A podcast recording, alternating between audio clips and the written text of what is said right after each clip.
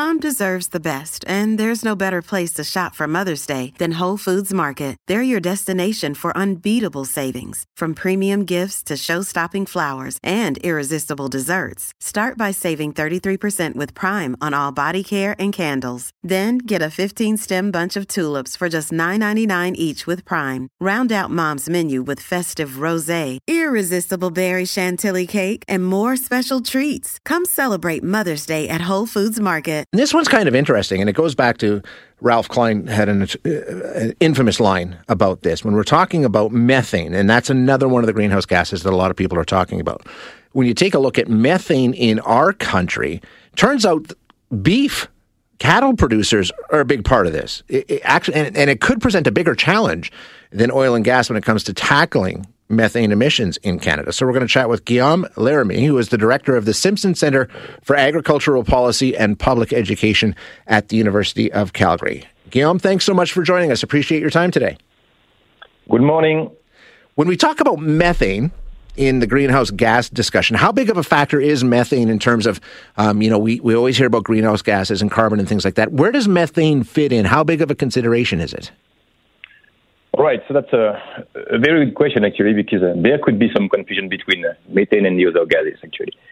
So in in, um, in Canada, the, the majority of, uh, of uh, GHG emissions uh, are produced by uh, by um, oil and gas, and and the vast majority is CO2. Right. In agriculture, the main GHG emitted are nitrous oxide and methane, so which is a little bit different.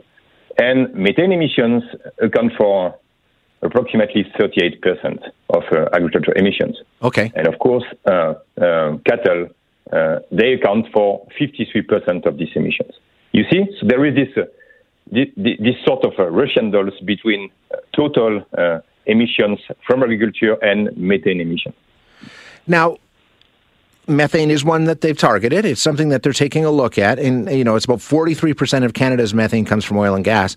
Um, when we take a look at agriculture, are there has, there been a lot of discussion about reducing the methane that's being produced by the agriculture industry, specifically cattle producers? Yeah, there is actually, and and, and uh, uh, all the, uh, the, the cattle uh, producers and supply chain they are already uh, making a huge effort uh, to try to tackle these emissions. And actually, between 1981 and, and 2011, we witnessed um, 14, uh, so one four uh, percent reduction of uh, GHG intensity okay. in in these three decades, and so it's due to um, the fact that we increased the average yield gain, slaughter weight, improve efficiency of the process actually how do you track this? I mean, how, how, how do you monitor the methane emissions from agriculture and what component of all of methane in Canada comes from ag? I mean, how do you track this? Is it difficult? So Actually, this is difficult, and, and so generally this is uh, uh, made in in um, lab. So this is experiment, and then uh, we uh, we calculate, we estimate emission factors per um, per head of uh, cattle or head of uh, livestock.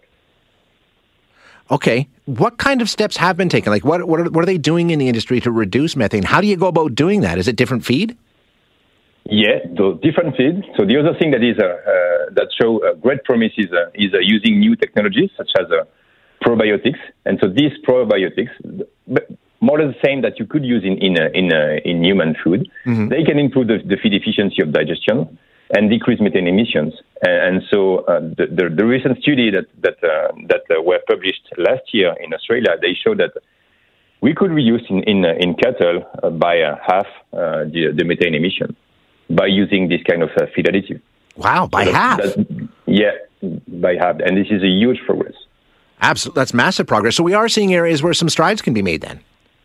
The, yeah, this is this is one way to this is one way definitely to uh, uh, to make great progress, and of course, uh, reducing the time uh, the cattle are, are not in a in a productive stage are also one way to go. Improving the the the the, the, the way the animals are fed are uh, ways to go. So there are many, many technology te- technological uh, tools that can, that can be used by farmers, and so we definitely need to uh, encourage that. But of course, it generally comes with a cost. Yep. And, and, and, and, and you know that the the the farm business is is not the one that is the most profitable. So farmers may may need to be nudged uh, to um, to adopt uh, these kind of tools.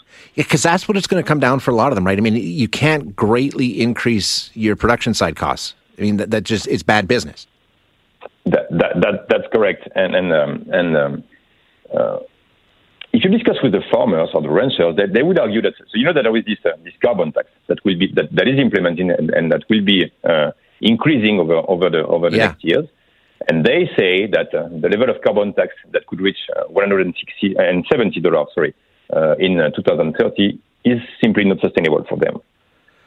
Do and we- so then, if you know that, then you just need to think: so what are the policy implications, and what can we do uh, to try to uh, um, curb this burden, so this, this, economic burden for them? And um, so one thing is to, for example one option is, for fortune carbon pricing support is to uh, is to adapt a lump sum rebate to the farmers. Yeah. And so for to do that, it, it would uh, it would help to uh, uh, be a farm equivalent on the climate uh, action incentive payments, and then uh, it could um, encourage the um, application of new technology that that would be um, less that that would get less burden on the environment in general. Yeah, absolutely. I mean, if cost is the barrier and remove the cost, then then there's no barrier. Obviously, that would be a, a great way to go. Yeah. Excellent. Okay. Thank you so much for your time today. I really appreciate you joining us. You're welcome. Have a great day. Bye bye. That's Guillaume Lhermie, who is the director of the Simpson Center for Agricultural Policy and Public Education at the University of Calgary. Interesting discussion.